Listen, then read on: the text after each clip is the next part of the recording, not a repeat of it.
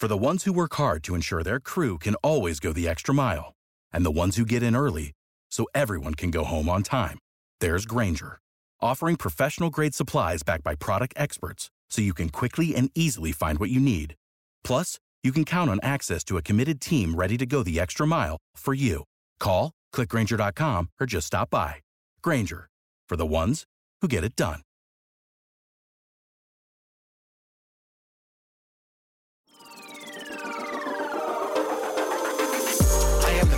Sick with the slang, sick and I'm destined for fame. Do for the fam, not for the gram, destined for pain. I do not front, I do not scam, put some respect on my name. Sick like click and I bang, y'all gon' remember the name. Y'all gon' remember the name. What's up, ladies and gentlemen, boys and girls around the world? I would like to welcome you to a live episode of Real Talk with Zuby. This is uh first time doing it in this format, so you guys are going to have to let me know what you think about this. This is going out live right now on YouTube, on Twitter, and on Facebook. So let me know what you think of this format. Now, today's guest is a police officer from New York in the US of A. And this is, of course, Zeke Arkham, the cop with an attitude. Welcome to the show, man. How you doing? Thanks, brother. Thanks, brother. Thanks for having me on. It's definitely an honor. Feeling it's an good honor today. to have. Awesome, man. It's an honor to have you on, bro. So I've done a real brief intro there, but for people who are not familiar with who you are, tell them a little bit about you, man. Uh, you know, like you said, I'm a, I'm a cop in New York City. Um, I have 15 years of experience. I've worked everything, you know, from patrol to undercover to uh, specialty units, you know, uh, gang, drugs. I've done it all. I've worked in uh, tactical units. So, um, you know, I've always been involved in different details Mhm. and I've had a great career so far. Definitely happy for the decisions I've made. And uh, I'm at the bottom, I'm at the last half of it. So, uh, know, I'm, I'm looking forward to closing it out. No doubt, man. Well, let's let's run it back a little bit, man. I mean, how did you get into the police force? What made you decide to to go into that? What was um, tell us a little bit about your life story and background behind that. Well, I was actually a bouncer in Okay. New York before uh, I became a cop. So I uh, I liked that, you know, being outside. I like, you know, um, talking to people, being face to face with them. You know, I tried an office job. I hated it. Um, you know, I just I didn't want to sit at a desk all day or you know just sit and be bored looking at a wall. So uh, I actually put in for uh, the police department and I put in for the fire department, and the police department called me back first. Oh, okay. Wow. And um, did you grow up? So did you grow up in New York? Is that where you're originally from as well? Yep, born and raised. Uh, it's the only place I've ever lived. It's the only place I've ever, you know, really experienced. Mhm. Um, you know, I wanted to live in other parts of the United States, but uh, New York is pretty much all its own. I hear that, man. And what was it like growing up in New York? I mean, especially over the past couple of decades. I know it's a city that's changed a lot. Um, you know, through the the 80s, the 90s, the thousands. What was how's it changed and what was your experience like? Uh, well, it's, it's funny because I grew up in South Jamaica, Queens, Okay, yeah. which is a pretty rough neighborhood. That's and I where 50, moved. that's where 50 Cent's from, right? Yes, Yeah. I know that. I actually knew his family growing up. They, uh, Really? His family Oh. moved, lived down the block from where my grandmother was. Oh wow, okay. Uh, and then I lived in East New York, Brooklyn, where uh, Notorious B.I.G. is from. So I've got all these connections to these rappers. But uh, both neighborhoods have changed a lot, Mm. Uh, especially uh, East New York, Brooklyn. You're seeing a lot of uh, trendy hotels, sidewalk cafes. You know, if you had told me back in 1992 when I grew up there that uh, there would be a sidewalk cafe in a trendy hotel where I grew up, I would have never believed you but uh, I, I went I went there about a month ago. I hadn't been there since the early '90s, and I went there about a month ago. And my partner that I was driving around with must have been he must have been very confused because I was you know hey look there's a hotel here look there's a restaurant here look there's All a right. cafe here you know so you know he, he could he could you know to him he'd never been there before so he didn't know why I was bugging out so bad but um, yeah it's definitely a change No doubt, man. I mean, what was it? What was it like at that time? I mean, you hear stories. Of course, you hear of you know this part of this town being dangerous or this part de- being dangerous or whatever. But what was it? What was it like in reality? You know, your childhood, your teenage years, etc. What was it like growing up in that sort of environment? Honestly, I didn't know I lived in a bad neighborhood. Mm. Um, I played with my friends out in front of our building. Um, I went to the store. Um, you know, I walked around all times of the night. Yep. Uh, I didn't know I was in a bad neighborhood. I guess my, you know, I don't know if my mom shielded me from a lot or I was just very, uh, I was used to it. Mhm. I didn't know I lived in a bad neighborhood until I moved into another section of Queens. And then I started telling people like, you know, this is where I'm from. They were like, oh, you know, you know, to me, it was just growing up. Yeah, yeah. Um, you know, you could always tell when someone bought a new gun because they would go to the top of my building and start just target practice on the roof. Oh, wow. So uh, to me, it was you know it was just that happens at night. You know, Yeah, I. I had no idea. Um, you know, even the, the, the Chinese food stores here, um, you know, back in Brooklyn or in South Jamaica, there there's like a thick plexiglass uh, separating you from the worker. Mhm. I didn't know that was that was out of the ordinary until I Yeah. moved to uh, Queens, and it was like, oh wait a minute, you know, there's no plexiglass. you know? That's funny, man. I had no idea. Oh, interesting, man. And so, tell us about getting involved in the in the police force. Uh, so you said you applied to both the police and the fire department as well. So, what was that process like? And once you got accepted, run us through the process there. Well, I mean, everybody says it's easy to become a cop. I can tell you firsthand, it is not. Okay. Uh, there's a whole battery of psychological tests you have to take. Uh, there's a physical test you have to take. Um, I mean, do they push a couple candidates through for diversity's sake? I'm guessing, maybe, Mhm. but um, it's not. It's not a process that just anyone can get into. Uh, my best friend growing up actually applied to the police department, and he got disqualified. And he's an army veteran. Okay. Disqualified on what basis? Uh, he got, he told him how much he drinks. You know, he he developed a, a little bit of a drinking problem in the army, and uh, he told him exactly how much he drinks, and they disqualified him. Gotcha. Um, so it's not a simple, easy process. It's not a process where just anyone can get in. You know, do they do, do a few bad apples slip through the cracks? Yeah, You know, I'm not going to say that, that that that's not the case, but um, it's not a simple process. Yeah. Um, and then once you're in the academy, they test you even more. Uh, you know, just physically, mentally. Um, you know, they, they prepare you for the job. Mhm. And then your first year on the job is extremely eye opening. So, I mean, you're, you're constantly getting tested, you're constantly getting pushed to the next level. Mhm. Um, I didn't want to just be stagnant my whole career. I didn't want to just work in one place. And, you know, and for guys that are doing that, there's nothing wrong with that. But me personally, I, I just wanted to always achieve more. I wanted to achieve as much as I possibly could. So, you know, when Undercover opened up, I went into it. Mhm. When, uh, you know, different units came along, Vice, Gang, I went into it. So, uh, like I said, you know, I've enjoyed my career. I've done a lot. Yeah. Um, you know, I've, I've seen a lot. Mhm. Um, you know, my wife is always saying that, you know, I'm not the same person that she met when we first started dating Oh, that's interesting. and that's true. You know, uh, it, it does change your perspective. The more you do, the more your perspective changes. The more you see, the more your perspective changes. So, you know, it's not like you just, you know, all of a sudden became this person that, you know, with the same viewpoints that you were, that you didn't have when you first started. Um, you're definitely changed by life experience. What What are some of those changes, man? Talk Talk us through that. So, what was something that, or what were some of the things that you felt or you believed when you went into it that you've shifted on over time? How did that and how did that happen? Uh, wow, there, there's a lot. Yeah. Um, you know, I had a lieutenant who uh, sort of took me under his wing when I first joined the job, and he said to me too. Uh, he, he was a black lieutenant, and he said, "No matter what your viewpoints are now, they're going to change." He goes, "The more you get involved in the job, the more you do, Mhm. the more your viewpoints are going to change."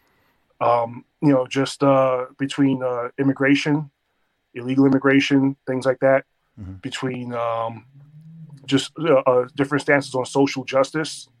You know, when you work hard to put someone behind bars and they're let go almost immediately. Mm, Um, you know, uh, viewpoints on uh, gun control, things like that. Mhm. Uh, they all change. You know, just to give you an example, just for gun control. Before I took the job, I didn't think anyone should have a gun. You know, what, what do you need a gun for? Yeah.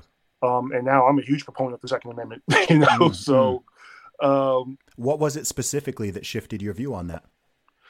I mean, just seeing how people were attacked in their homes and had nothing to defend themselves with. Um, you know, push-in robberies were a big thing for a while, Mhm. and people always say, you know, if I had a gun, I would have been able to do something about it. Mm. And I start to see more and more, like, wow, you know, yeah, you know, the Second Amendment is there for a reason. Yeah. Uh, you know, it's for protection most of all. Um, you know, my, my job allows you to to have an on duty gun and an off duty gun. Mhm. And a lot of cops buy a couple more guns. And uh, I I've turned into one of them. you know, uh, Yeah, no, it's it's something that's really interesting. Um, you know, I, I'm a I'm not American, but I am very pro Second Amendment. Um, but obviously, being someone who is from and lives in the UK, it's a it's a really an interesting conversation to have with people from different perspectives. You know, if you talk to people here in the UK or generally in Europe, it tends to be more like the former um, opinion that you that you have or had.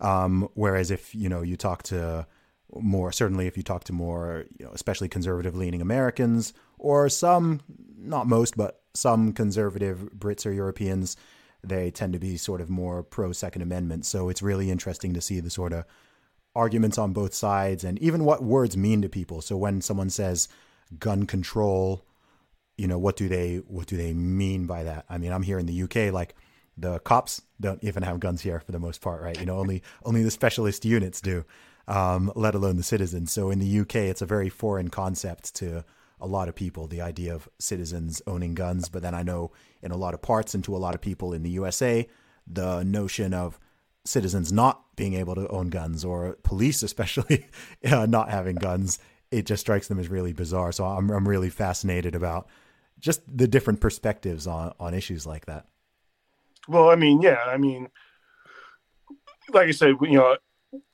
you go from not you know believing that no one should have a gun, Mm. or you know the the gun ownership should be very limited, to now I'm just sort of like you know, get whatever you can get your hands on, okay you know, legal legally. Um, but then again, I, I've always made the argument. I've made a couple gun arrests. Mhm. I have never arrested a legal firearm owner for shooting in the street. Yeah. You know, everybody I've ever arrested for shootings or having a gun Mhm. doesn't have a permit. Yeah. You know, so if these if these quote unquote bad guys have guns Mhm. and they're getting access to everything they can get their hands on, you know, if I'm a legal law abiding citizen, why can't I have that same firepower? Yeah. You know, just to protect my family, to protect my home, to protect myself. Mhm. Um, there's there's you- diff- yeah no sorry i don't mean don't mean to interrupt. Finish your thought. No there's you know there's uh, matter of fact there was a uh, there was an officer involved shooting a couple weeks ago where an officer was driving home and someone attempted to carjack him. Oh wow. And and he's he the only reason he was able to stop it was because he had a firearm on him. Mhm. so you know i'm i'm with law abiding citizens on this. You know Yep. to me it's not like really a good guy bad guy kind of thing i get you if you're if you're obeying the law and you have that for your protection i don't understand why there's such a pushback against it but you know like i said that's that's me personally just from my experiences in law enforcement Yeah, sure thing. No, I understand that. That's a really interesting perspective, especially to hear that from, um, you know, a law enforcement officer. When it comes to something like the Second Amendment, I mean, when people talk about the Second Amendment, when people talk about gun control, do you think that the wh- where do you think those lines should be drawn? Do you think that any additional gun control measures are needed? Do you think that there's enough, but the laws need to be enforced better? Do you think perhaps there's already too many restrictions? I know people who think that as well. What are your sort of thoughts on that? Because there's a range of opinions on that as well. You know, there's the people who full on think, you know, you should be able to own, you know, shall not be infringed. I should be able to, I should be able to own a tank, rocket launcher, sniper rifle, you know, machine gun, whatever I want. And then you have the people who are more like, mm, you know, maybe it should be limited to these guns or this magazine capacity, or there should be this check or that check. Where do you stand on that?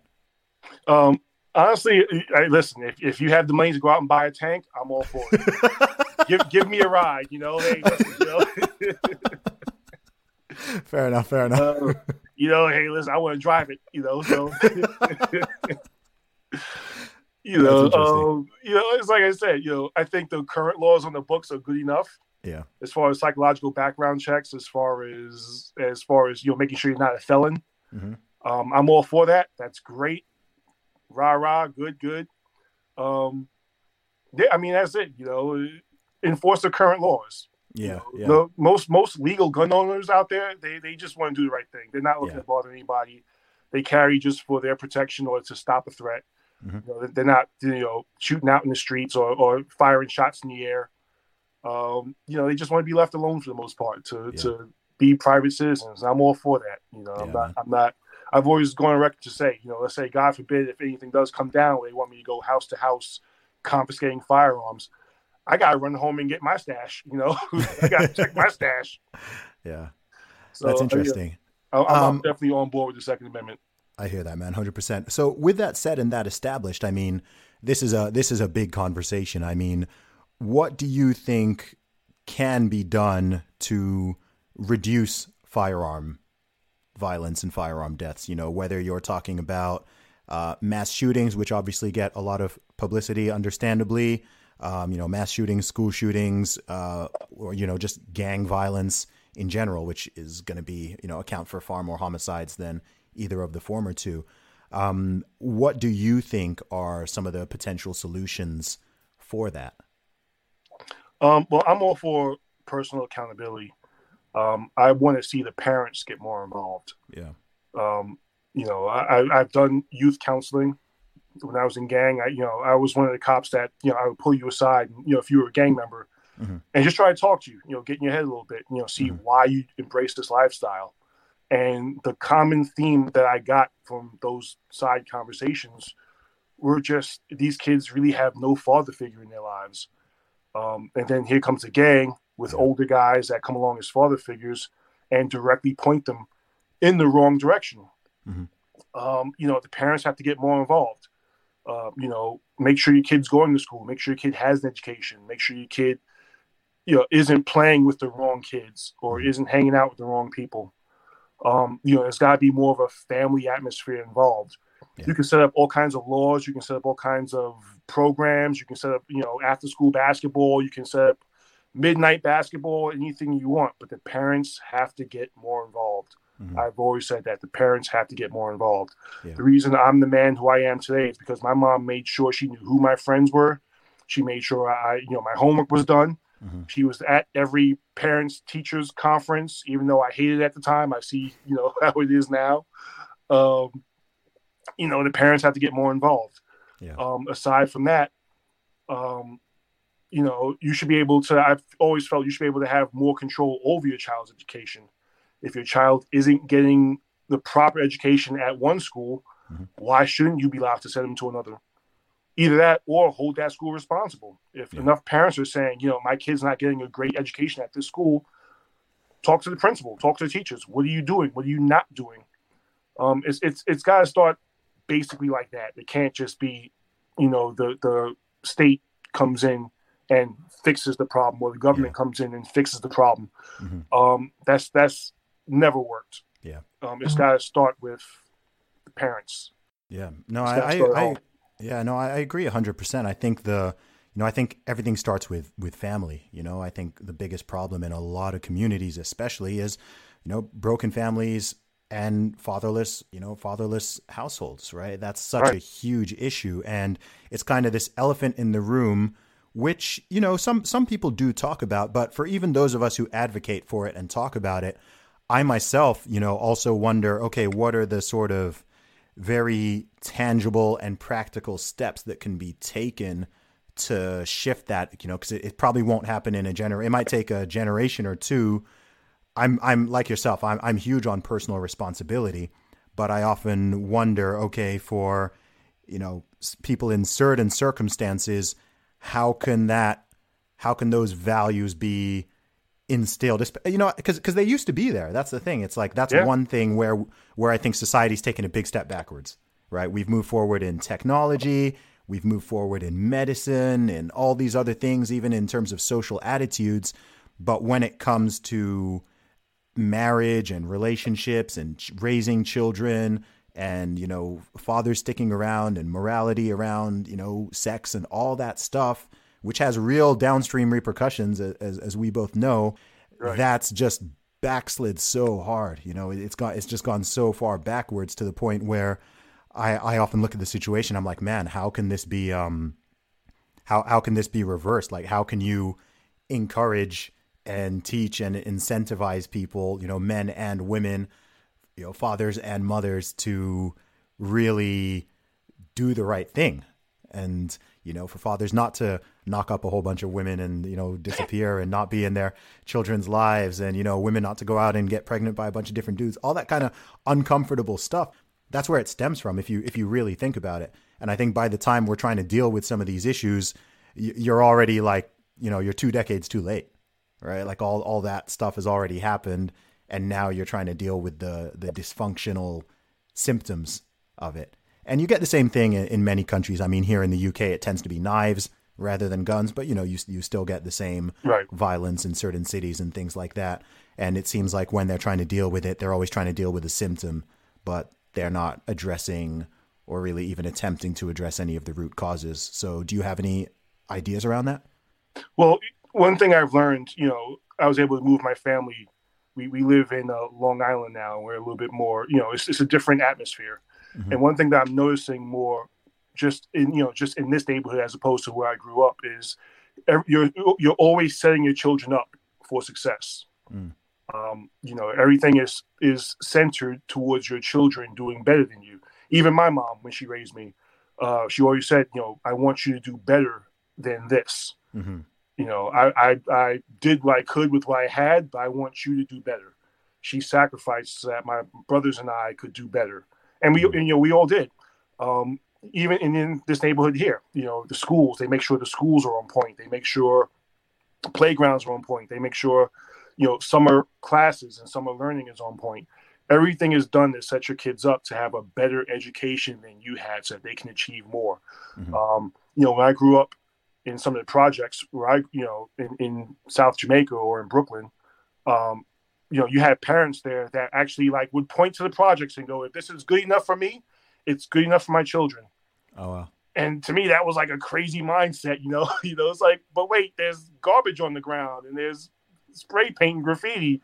You know, there's there's gangs hanging up on the roof. Like, yeah. you're okay with your children staying here? and they really had no problem with it. Yeah, this if this is good enough for me, this is good enough for them. Mm. You know, nothing is done to elevate the next generation, and I think more of that has to be done. You know, you don't have to sentence your children or sentence future generations to how you grew up. You can yes. make sure they do better. Um, encourage them to, uh, to, pursue educational, you know, uh, uh, activities. You know, encourage them to read. Encourage them to to do things to better themselves. You know, you, you ask the question, why do uh, why do legal immigrants come here, either from China or from India or even from other places like you know Africa, uh, Jamaica, places like that, and they do so much better here mm. than uh, than homegrown Black folk here. And it's because they see this place as a land of opportunity. They're going to make sure that their children and the next generations after that do as well as they can in order to uh, uh, elevate their bloodline, so to speak. And um, that's just not going on in certain neighborhoods, you know, especially where I grew up. I have friends that still live there. Mm-hmm. I have friends that still, you know, they're in the same apartments. They're doing the same things, hang out in the same corners. And they look at me, who's a homeowner, who's mm-hmm. going to, you know, hopefully retire in five years, and they're like, "Oh, well, you're you're an anomaly.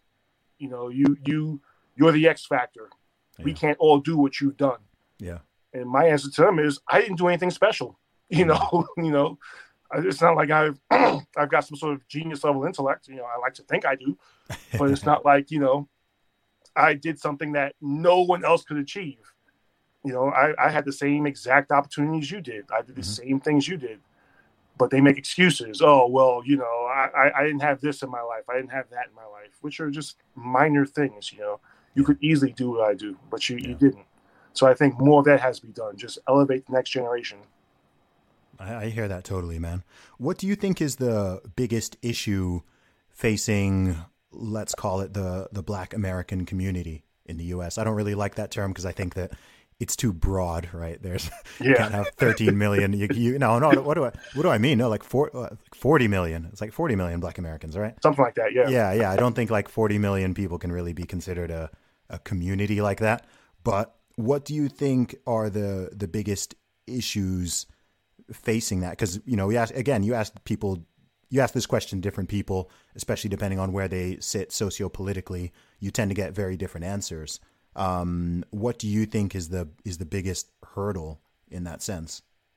Well, I'll, I'll tell you a quick story. Um, Okay. When I was when I was about seventeen or eighteen, I was com- I was feeling sorry for myself, and I was complaining to my mother. You know, my father was barely around or, or wasn't there. I didn't have this growing up. I didn't have that growing up. I didn't live in this neighborhood. I didn't live in that neighborhood. And my mother looked at me and she said, "You know what? You're absolutely right. Now get over it."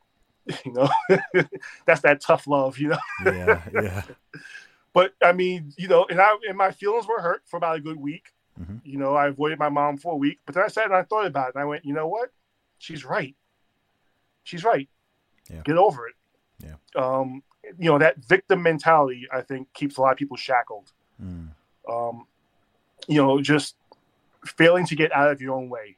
Yeah. You know, blaming everything else for your issues. You know, blaming some mystery white man somewhere, blaming racism, blaming, you know, uh, uh, other things. Um, you know, I used I told you I used to speak to my great granddad a lot, okay, and, and he grew up in 1920s North Carolina. okay. So he experienced- Yeah. Bona fide racism. He experienced racism that, you know, me hearing those stories, I feel like I can't even complain. You know, Wow. Yeah. uh, you know, he used to tell me about how, you know, if he had a friend that he hadn't seen in two days, he just assumed that friend was dead, Wow. you know, and sure enough, they'd be walking down the street going to school and they'd see their friend dead, you know, being lynched or, or being Serious. shot. What? Yeah. Jeez. That's just how prevalent it was back in 1920s North Carolina. Wow. Um, That's you know, insane. and everyone knew who did it too, you know, Really? but nothing could be done about it. They, they just faced that kind of racism and that kind of hate. Mm. Um, and right before he passed away, he just looked at me and he said, "You know what?" He goes, "I would have gone through all of this again, everything I went through, you know, in my childhood, my youth, to see my children and my grandchildren and my great grandchildren succeed the way you guys have." And that just meant so much to me at the time yeah. you know we- I'm, I'm standing on his shoulders so um, you know just take away that victim mentality you know Mm. if my great granddad never saw himself as a victim and worked to make sure that the future generations could do better so can i who has it so much more easier than he did Yeah, man, that's that's crazy. It, it's it's it is you know that that is something that does frustrate me with a lot of the stuff that's going on. You know, right now in in 2020, when people talk about certain issues, when people you know are very quick to throw around the terms racism, institutional racism, structural racism, systemic racism, white supremacy, all these things where where it's like, look, you know, no one. I don't think there are many people in the world who deny that racism exists to some degree and that there are some racist people in society and that there are some overhangs of historic racism that affect people, you know, in the modern world, especially if you're looking at black Americans, for example. But when you have that sort of comparison and reference point, like what you were just saying about your great grandfather, then that's when I'm just like, geez, like, what can, sure, we always want things to be getting better, but people are acting like it's getting worse in that regard. I know things are not perfect, and and things things things will never be perfect because human beings aren't. But compared to not that, you know, you were saying 1920. That's not that long ago. That's hundred years. hundred years is one person. Yeah. One that's one lifetime. You know, two, they're one and a half lifetimes, and the progress that's been made in that time is just insane. And I feel like a lot of the stuff that's going on now, a lot of this whole like anti-racism movement, the BLM stuff, I feel like it's I think I feel like it's pouring gasoline on the embers. Racism is trying really hard to die out. And people keep resuscitating it. Like people are just there, you know, no, no, like come back, you know?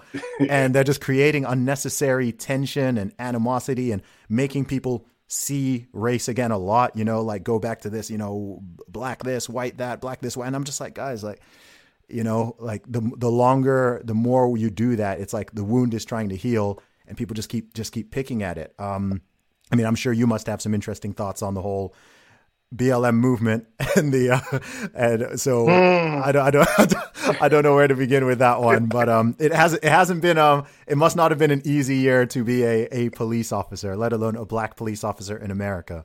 So man, I don't know what the question is, but tell me your feelings on that. You know what? Um, I've I've worked more BLM rallies than than I care to have ever experienced in my life.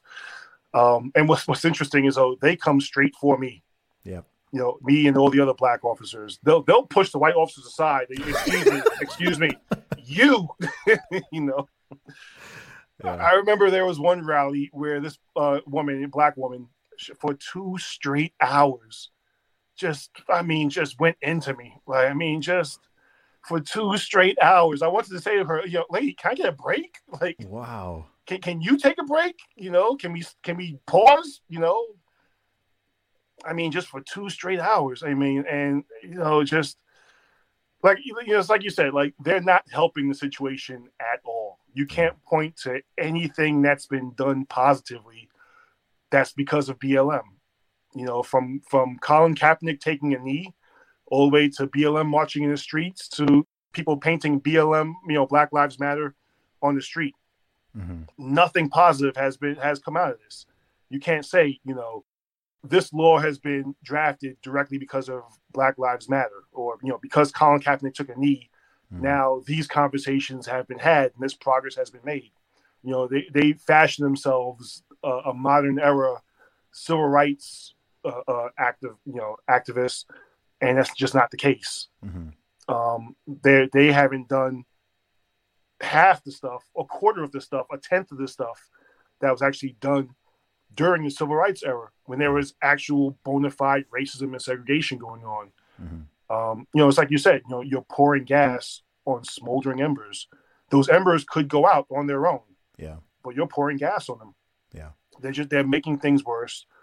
Um, and what was, this, what, what was this woman saying to you? I'm curious. Oh wow. Uh, I mean, for two, I, I, don't, I don't know, I don't know what I'd, uh, uh, what I chastise someone for for two two straight hours. So I'm curious. Oh wow, I got called a coon. Uh, oh, probably uh, out of that two hours, probably half of that was probably me, me getting called a coon mm-hmm. uh, and Uncle Tom. Mm-hmm. Um, me called me being called an oppressor, an overseer, oh, wow. uh, a house Negro. I mean, she just she went she. I think she had like just a checklist of every name she could call me, and she just went down that checklist and then went right back up it again. Mm-hmm. Um, you know, just for two hours. Matter of fact, it probably would have been longer, but I had to, you know, go take action somewhere. And I had to walk away from her. Yeah, but and, she and was determined. Is, and this is simply for you being black and being a police officer. This is just me being black and a police officer. No other reason. Yeah. I'd never seen this woman before in my life. You know, yeah. she she had no idea who I was. Uh, yeah, wow. just for being black and a police officer. Matter of fact, uh, my partner time was another black cop. Mm-hmm. And um, he stood there with me and watched yeah. me take it, and we both got it. did she have any um did she have any sort of what what did she want from you? Did she want you to just you know hand in your resignation? Did she like did no, she have any requests that were like you know this is a particular grievance which i would like addressed or no just... she just she just i don't even think me handing in my resignation would have done anything.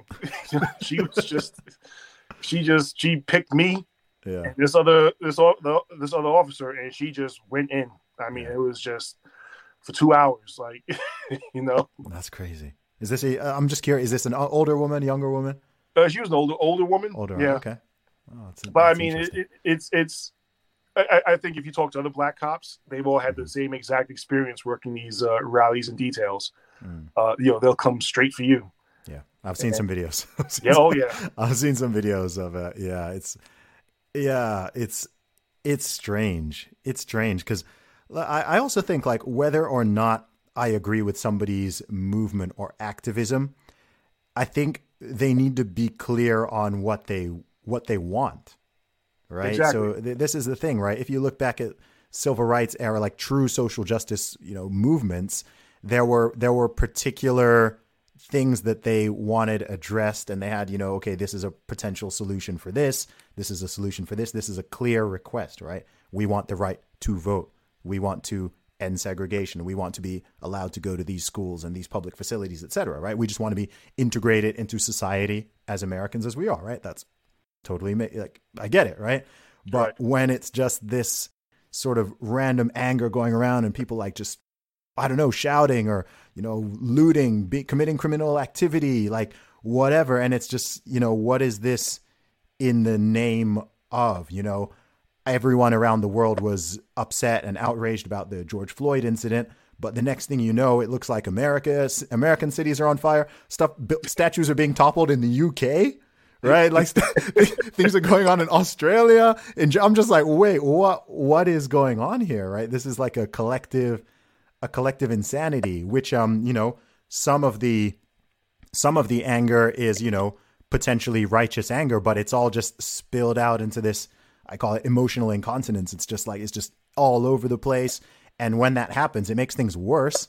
It doesn't make anything better because there's no even if you do listen, it's like, okay, well, what's the what's the proposed solution? You know, what are, what are your ideas? And it has to make sense, not just defund the police or dismantle the police. Like that's that's that's not a viable, that's not a viable solution here. Um, but you know, and then when they have you know the whole ACAB thing, right? All cops are bad. Yeah. I mean, that that must have been annoying, surely. Oh no, I mean, I've heard all the chants. I've heard all the uh, all of the uh, little little slogans and everything else. I mean, mm-hmm. it's it's just you know you're just like, okay, well, you know, like I mean, you, you mentioned George Floyd, yeah. um, and I think we were all on board with what we saw that it was wrong. You know, even cops were saying it. You know, I said it. Yeah. You know, what I saw there was wrong. Yeah. Um, I saw the body cam footage before, so it so it helps to explain exactly what was going on in the minds of the officers. Um, I don't like to Monday morning quarterback cops um, mm-hmm. just because you know you have the clarity there. You you can see it from different eyes. Um, so I can't say whether or not I would have reacted that way. Mm-hmm. Um, just me personally, I probably wouldn't have. I probably would have stood him up. Um, just because you know, just I'm I'm very conscious of uh, very conscious of of what everything looks like to other people. Yes. Or you know, yeah, that's one of the things you know modern policing you keep in mind.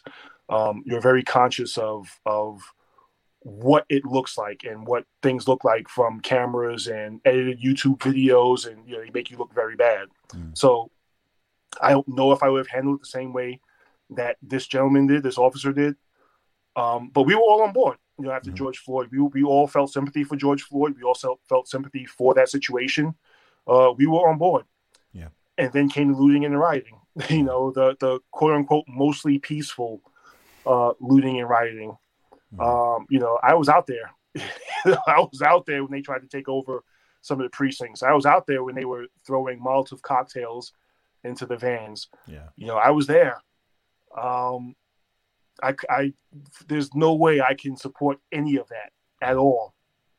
Um, and and then just you know, the next day you hear elected officials going, "Oh, uh, you know, the police had a had a very aggressive, overly aggressive response to it." and you're like, wait, you know, no, we didn't. Yeah, yeah. no, that was that that was that was something I, I heavily disagreed with. Mm-hmm. Um, so I mean, you know, like I said, it, it's it's not something I can. I don't think I can ever really get on board with. Black Lives yeah. Matter, um, especially when, if you look at the numbers of of officer involved shootings, as compared to black on black crime, which no one wants to talk about. Mm. Um, you know, there are there bad police shootings. Yes, I'm not going to say that every police shooting is 100 percent on board. Yeah. Are there bad police shootings? Yes, mm-hmm. But they're so minuscule and they're so they're so small that they're almost not even a factor. Um, as compared to black on black shootings, I think, for example, uh, in Chicago this past weekend, there were 50 shootings. It's wild. Um, you know, and it, and it, just increases every week. Like it yeah. never takes a break. It's just there's always at least 40 to 50 shootings in Chicago. Mm-hmm. In Baltimore, there are always 40 to 50 shootings. Um, in St. Louis, in Los Angeles, in certain parts of Brooklyn, there's always shootings going on. Why aren't we addressing that? Why aren't mm-hmm. we putting a spotlight on that? Why aren't you know these neighborhood watch committees that want to go after cops? why aren't you going after the drug dealers, the gangbangers? Why aren't you looking at them and saying, hey, listen, they're directly contributing to the poison in this neighborhood. Yeah. Let's go after them. there are way more of us than there are of them. Let's go after them. Let's work with the police. Um, but that's why I said, you know, the, the whole self accountability thing, the whole victim uh, mentality, mm-hmm. that's what's holding a lot of Black Americans back, in my yeah. opinion. You know, things are never going to get better until problems are addressed. Yeah. You know, if you know, we both work out a lot. If I have if I have a torn tricep, you know, I can't bench press my way out of that. you know, I can't I can't push up my way out of that. Yeah, yeah. You know, you have to address that torn tricep before mm-hmm. things get better. Mm. Same thing with Black Americans. You have to address the problems that are directly in your face before things get better. Yeah. No, I, I hear I hear that totally, man. Um, I hear that totally. I mean, a question a question I have for you is, especially as someone who's who's been in the force for a long time, is how do you how do you stay positive, right? How do you not reach a stage where you know, I think all of us get, get feel get this feeling sometimes, right? Where you know we we all I think we all have this sort of love hate relationship with humanity itself, right? So I love human beings, I love people, I'm a huge people person. Everything I do is about the people, but there are certain things you see or certain things you experience or certain things you hear which just make you like, man, people suck. Like people are people are terrible. And as a police officer, like you deal with you know, you deal with the dregs of society, right? You deal with bad people. You deal with a lot of hostility. You deal with violence. You're dealing with gangs, drug dealers, all this kind of stuff. How do you maintain your sanity and peace and positivity to, you know, just kind of keep going day after day, month after month, year after year, especially in the face of a year like this one where there is this spotlight, you know, there is this anti-police spotlight and you you may perhaps you feel like you're not getting the you know appreciation that you should be getting for doing a what is a very difficult job. Like I don't want to be a police officer. I'm gonna keep it 100 with you, right? Like I'm like no. I, I, I, love what I do, right? You know, I don't. I, I get some criticism, but you know, like I, it's generally a lot more love. You know, um, so how do you handle that personally? Uh, I, I handle the same way a lot of other cops are doing it. You know, you get up every day, and you, you put your vest on, you put your gun belt on, you put your boots on, and you, and you go out. Um, you know, there there are way more of those kind of cops than the you know quote unquote bad cops you see mm-hmm. out there. Um, you know, you you don't take it out on someone that had nothing to do with how you feel. Yeah. Um, you know, I, I you know when I worked on patrol, I made it a point to go to the local bodega and buy water or buy you know snacks or whatever, mm-hmm. just so that they could see me every day. Um, you know, I, I spend time doing youth mentoring and talking to kids, trying to get you know, trying to at least be like almost like a big brother to them, mm-hmm. um, to show them that there's another way. you know, I'm not trying to influence how they think. I'm not trying to influence any sort of uh, political decisions they make, but I do ask them questions. You know, why do you feel this way? Explain why you don't like this person.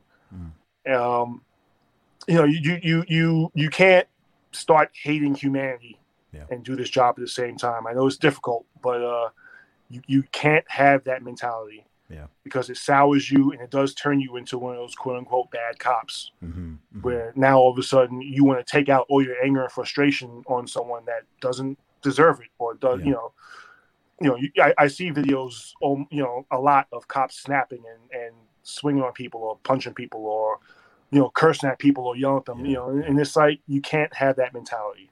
Yeah. Um, there, there are people that were just born to be cops and mm-hmm. born to take the blows and take the abuse and they can start every day with a fresh outlook. And then there are those that probably shouldn't have the job. And I love my brothers in blue. I love my sisters in blue, but uh, some of them shouldn't have the job. Mm. We're not discuss we're not discussing them. We're discussing the ones that should have the job. Gotcha. And um, you know, you just every day you've got to just start with a fresh, positive outlook and say, I might run into somebody where I'm going to change their life. I'm going to influence how they think. I'm going to influence how they see cops. Mm-hmm. Um, one of my pet peeves is when parents point to me, you know, if I'm in uniform and they go, Hey, you see him? I'm going to tell the cop if you, if you do something bad, you know? Oh, okay. That's like my pet peeve. You know, you, are influencing a negative view of cops towards your child. Mm. Um, so, you know, I used to make it a point, like if I heard a parent say that, I would go up to the kid and shake their hand and, and, you know, try to, you know, soothe their feelings a little bit. Sure. Um, but you know you can't you can't have that sort of mindset um, and you just you, you have to just try to stay as positive as you can. You know, if you need a day to just sort of decompress, take mm-hmm. it. Yeah. If if you need you know to go away with your family or just go home and just hug your your children a little harder, a little tighter, go ahead and do so. You know, my daughter gets unlimited hugs from me, so yeah, so uh, you know, sometimes I need it more than she does. Yeah. So uh, that that's how I cope. I understand, man. I, I hear that totally. What is the what's the biggest misconception that people have about cops or about policing? Uh, the whole good cop, bad cop thing. Okay. Um, you know, I've always said, like, you know, I don't know what you think goes on in police locker rooms, but it's not like, you know, us good cops are huddled in the corner going, oh, no. And the bad cops are, you know, twirling their mustaches going, you, know, uh, you know, I'm gonna go. Uh, I'm gonna go rob a liquor store today, and no one's gonna say anything. you know, and yeah. we're like, oh no, you know, no, you know. I, I usually say, you know, when we hear about a quote unquote bad cop, we're hearing about it at the same time as everybody else is. You know, I oh wow, hey, did you, did you hear what happened to Johnson? Yeah, I had no idea he was doing that. Mm. Um, and then I also asked, who do you think are out there arresting these bad cops? You know, mm. the, bad cop fairy? No, it's you know usually it starts with a tip. From one of us, and we call internal affairs, and internal affairs goes and does what they have to do. Um, you know, when I had a good friend that I used to work with and uh, he turned out to be a bad cop, uh, you know, a bona fide bad cop. And uh, when they asked me about it, I said I had no idea he was doing that. you mm-hmm. know, I you know I would call him every now and again. We work out together, but I had no idea he was a bad cop. You know, he kept that from me. Yeah. Um, I guess because he knew I was one of the good cops. I, I, don't know what he thought, but he kept it from me. I had mm-hmm. no idea. Um, the, the the notion that good cops aren't policing the bad cops is very false. There's no one that hates a bad cop more than a good cop because mm-hmm. they make all of our jobs harder. You know, we have to hear about, oh, well, what about this guy? Oh, what about that guy? You know, what, you know, look at what that guy did. You know, I told you all cops are bad, you know, and mm-hmm. and then you find yourself defending the job. Um, or, or, you know, I've come, I've come to the point where I go, I cannot intelligently speak for what another cop does. I can speak for myself. I can speak over for a broad overview, but I, I can't explain what he did. You know, I don't want to. Yeah. Um, so yeah, the whole good cop, bad cop thing. There's there's just like I said, you know, there's so many. Hollywood has has sort of I guess glamorized the the bad cop. You know, um, you know you don't you don't see too many movies about you know a cop showing up, going to work, handling jobs, and then going home. You know, uh, that's not that's not a movie, man. That's too boring. No, that's that's too boring. Yeah. Nobody wants to sit through an hour and a half of that. Yeah. You know, but they want to glamorize the bad cop that you know goes out there and he's you know taking drugs and he gets to shootouts and you know, mm. and uh, it, that's just not the case. That's just not the case. It's gotten to the point I can't even really watch cop movies anymore because I get frustrated. Mm. So uh, you know, that's definitely not the case. Over this year, there's been a lot of talk of you know reforming reforming the police or changing certain policies and things like that.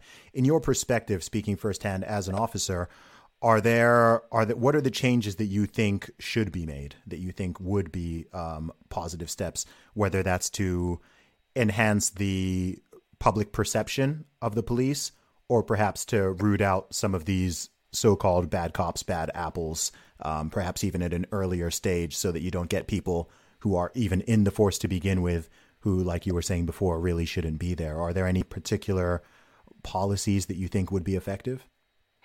Uh, I mean, the only thing I can think of uh, that I personally would change. Um, well, first of all, uh, I would change the physical fitness standards. I would, I, you know, I would make it so that at least once a year you have to pass a physical fitness test. Mm-hmm. I know a lot of departments are already doing that, I'd like to see some of the big city departments start doing that. Um, just because I think that, just in my experience, I could be wrong, the more you care about your physical fitness and the more you care about your physical appearance, mm-hmm. uh, whether it's in uniform, outside uniform, keeping physically fit, the more you're together just as a police officer or a law enforcement official. Mm-hmm. Um, I'm not saying all of the big overweight cops are bad. Mm-hmm. But um, you know, the more you take care of yourself, the more you you care about your own health, mm-hmm. the more you care about just uh, you, you know society in general in your mind. Yeah. Um, Um, that's the only that's the thing I would do personally. Maybe it's because I'm a fitness buff. Maybe Mm-hmm. you know because I'm a, I'm a musclehead. But uh, you know that's one thing I would change. okay. Um, again, you know it's it's got to start with the community. Mhm. Um, you know you can you can you can put all kinds of restrictions and sanctions on the cops you want. Uh, you can defund the police. You can dismantle the police, like what's happening in Minnesota right now Mhm. uh, Minneapolis, excuse me. Um, you you can put all of these things into place. Criminals are still going to be criminals. Yep. Um, they're still going to go out there and rob people and kill people and, and steal and destroy and, and sell drugs and do everything they can. Um, it's got to stop the community. Yeah. Um, I mean, putting restrictions on cops is the easy answer. Mhm. Okay, we're going to make cops do this now. They're going to have to fill this paperwork out now. They're going to have to, uh, you know, go through this training or go to that training now to make them more sensitive or make them more inclusive or whatever. You can do all that you want. It's got to stop the community. The community has to stand up and say, you know, we're tired of the shootings. We're tired of the gunshots. Mhm. That's also my other beef with Black Lives Matter. You know, they haven't done a single rally to to memorialize or try to find justice for children that have been, been shot Yeah, there's been a um, or or just random gang vi- violence. You know, their answer is always, "Oh, well, there's you know, the, they did it. They they rallied. You know, these mothers over here rallied. These people over Mhm. here rallied." Okay, but your name is Black Lives Matter. You have the attention of the media. You have the Yes. attention of the politicians. Why aren't you out there bringing attention to this? Why aren't you out there ra- rallying to make sure that this young child's killer is found? Yes. um, you know, it's got to start the communities. You know, it, it, you can only do so much with cops. You have to Mhm. do more with communities. Yeah, man, no, I, I hear that totally, man. Um, that that's that's a criticism and a point I've been making. I'm well, not. I was going to say all year. It's it's all you know. The last five six years, I've been Right. I've been making that same point because it's like, you know, it's focusing on zero point one percent of the issue, whilst ignoring ninety nine point nine percent. And I agree. If you you know, I'm a black man, you're a black man. If you are going to call your movement or organizations Black Lives Matter and you are ignoring over 99% of the things that kill black people, then uh, I'm sorry. Like I'm, I don't, I don't take you serious, let alone the fact that you're, you're then pushing all this other, you know, Marxist stuff or LGBT stuff or whatever, which has nothing, which has nothing to do with the name that's on the tin, right? If you are actually about Black Lives Matter, then let it be that. Let it not just be, you know, Black Lives Matter if they happen to be killed by a police officer in dubious circumstances and it's caught on camera, right? That's Right. that's a really long acronym, but that that's kind of what that's kind of what it is, you know? It's not it is if it were purely like if it were actually Black Lives Matter, yes, we can. Like I'm on everyone is on board with that. People are on board with that. But when it's like, oh no, we don't want to talk about that stuff, or no, no, we we're not talking about that one. Oh no, that that's like that doesn't count. That kid, that oh no, those kids shot in Baltimore, Chicago. No, that no, we can't talk about that. We can, I'm just like, come on, man, this is not. This is so disingenuous to me. You know, it's it's a nice thing to throw in your bio and virtue signal and post your little hashtags and whatever and feel like you're some sort of revolutionary. But like you said, you know, ultimately it's like what is getting done? What are the tangible positive results? I can see tangible negative results, but I'm not seeing the positive ones. I mean, I'm here in the UK, maybe there's some stuff, you know, maybe I'll get someone from BLM on the podcast so I can see what positives have actually come out of it, but from what I see, it looks like race relations in America have gotten worse this year.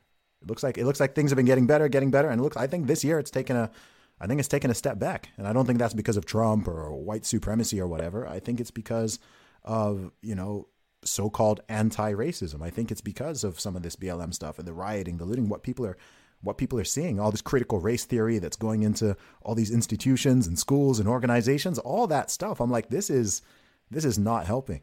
Like this is this is not helping. This is all a step backwards to me. Well, yeah, I've always said that Black Lives Matter should call themselves some Black Lives Matter. Mm. You know, put some in parentheses. You know, Black Lives Matter because Mm. you know, listen, if if I get shot and it's not by a white cop, they couldn't care less. Um, you know, it, it, it's it's it's it's almost like you know, it's it, you're not being true to your name. No. Um, and as far as 2020, yeah, you know, I think racism, if left alone, will die. Yes. You know, I, I don't think anybody really is just. I mean, do Black Lives Matter? Yes, of course. You know, who's going to say they don't? You know, who's, who's going to sit there and go, I don't believe Black Lives Matter? Of course they do. That, but that's also why I say all lives matter mm-hmm. because I'm, I'm, you know, if a, if a cop does a bad shoot against a black man, man, I'm just as upset about that as I am if a black person kills another black person. I'm just yeah. as upset as if a black child or any child gets mm-hmm. killed. Uh, I'm just as, uh, as upset if uh, a black child is aborted. You mm-hmm. know, I'm I'm upset over all of it. That's yeah. why that's why I say all lives matter. You know, and, it, and it's not just black lives; it's white mm-hmm. lives, it's it's it's Hispanic lives. It's it to me, it's all lives. You know, that's yeah. why I became a police officer because I want to stand up for all lives. I hear you. Um, as far as this black injustice, I used to say that Black Lives Matter. You know, can you tell me exactly where this systemic racism is happening, mm-hmm. and and who's in charge of it? can you let me know exactly where it's happening instead of just saying systemic racism as a broad umbrella term? Mm-hmm. And no one's been able to answer me with that. Yeah. You know, can you point out to me specifically where this systemic racism is going on in 2020? And then I usually get the, oh, well, slavery, you know, oh, no, we're not talking about slavery. I'm not a slave. You weren't a slave. You know, we don't know anybody that was a slave. We don't know anyone that knows anyone that was a slave. You know, I'm talking about today in 2020. Yeah. Well, back in 1965, no, we're not. Okay, again, we're talking about 2020. Yeah. In 2020, can you tell me where systemic racism is, racism is going on? Mm-hmm. You know, it's almost like you want to create a problem just so you can say you're fighting it. Yep. And um, you know, it, it, things have got to get better. They've just got to get better. Um. This whole victim mindset, this whole feeling sorry for yourself, this whole, you know, you you're dragging the corpse of racism around so you can say it exists. It's got to stop. It's got to get better, and people have to take more accountability for themselves. Amen. Zeke, it's been amazing having you on the show, brother. Uh, Thank you really, so much. Really enjoyed Thank listening you. to your perspective, man. Where can people find out more about you online? Uh, well, right now my, my main account is Twitter, Zeke Arkham. Um, you know, I am branching out into podcasts. You know, I am branching out to see what else I can do to get my voice and perspective out there. Um, and that's it. I'll, I'll announce everything on Twitter and I branch out from there. Awesome. Zeke, appreciate it, bro. Thanks for coming on the show, man. Thank you so much for having me on.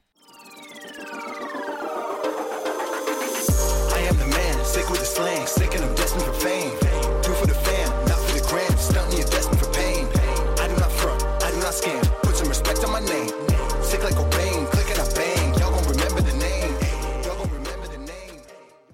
Support for this podcast and the following message come from Corient Corient provides wealth management services centered around you. They focus on exceeding your expectations and simplifying your life. Corient has been helping high achievers just like you enjoy their lives more fully, preserve their wealth, and provide for the people, causes, and communities they care about. As one of the largest integrated fee only registered investment advisors in the U.S., Corient has deeply experienced teams in 23 strategic locations. Corient has extensive knowledge spanning the full spectrum of planning planning, investing, lending, and money management disciplines. Leverage Corient's exclusive network of experts to craft custom solutions designed to help you reach your financial goals, no matter how complex they may be. Real wealth requires real solutions. For more information, connect with a wealth advisor today at corient.com. That's C O R I E N T.com. Corient.com.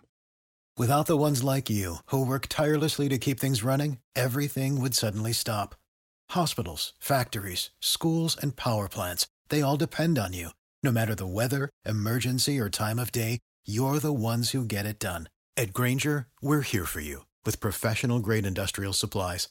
Count on real time product availability and fast delivery. Call click grainger.com or just stop by. Grainger for the ones who get it done.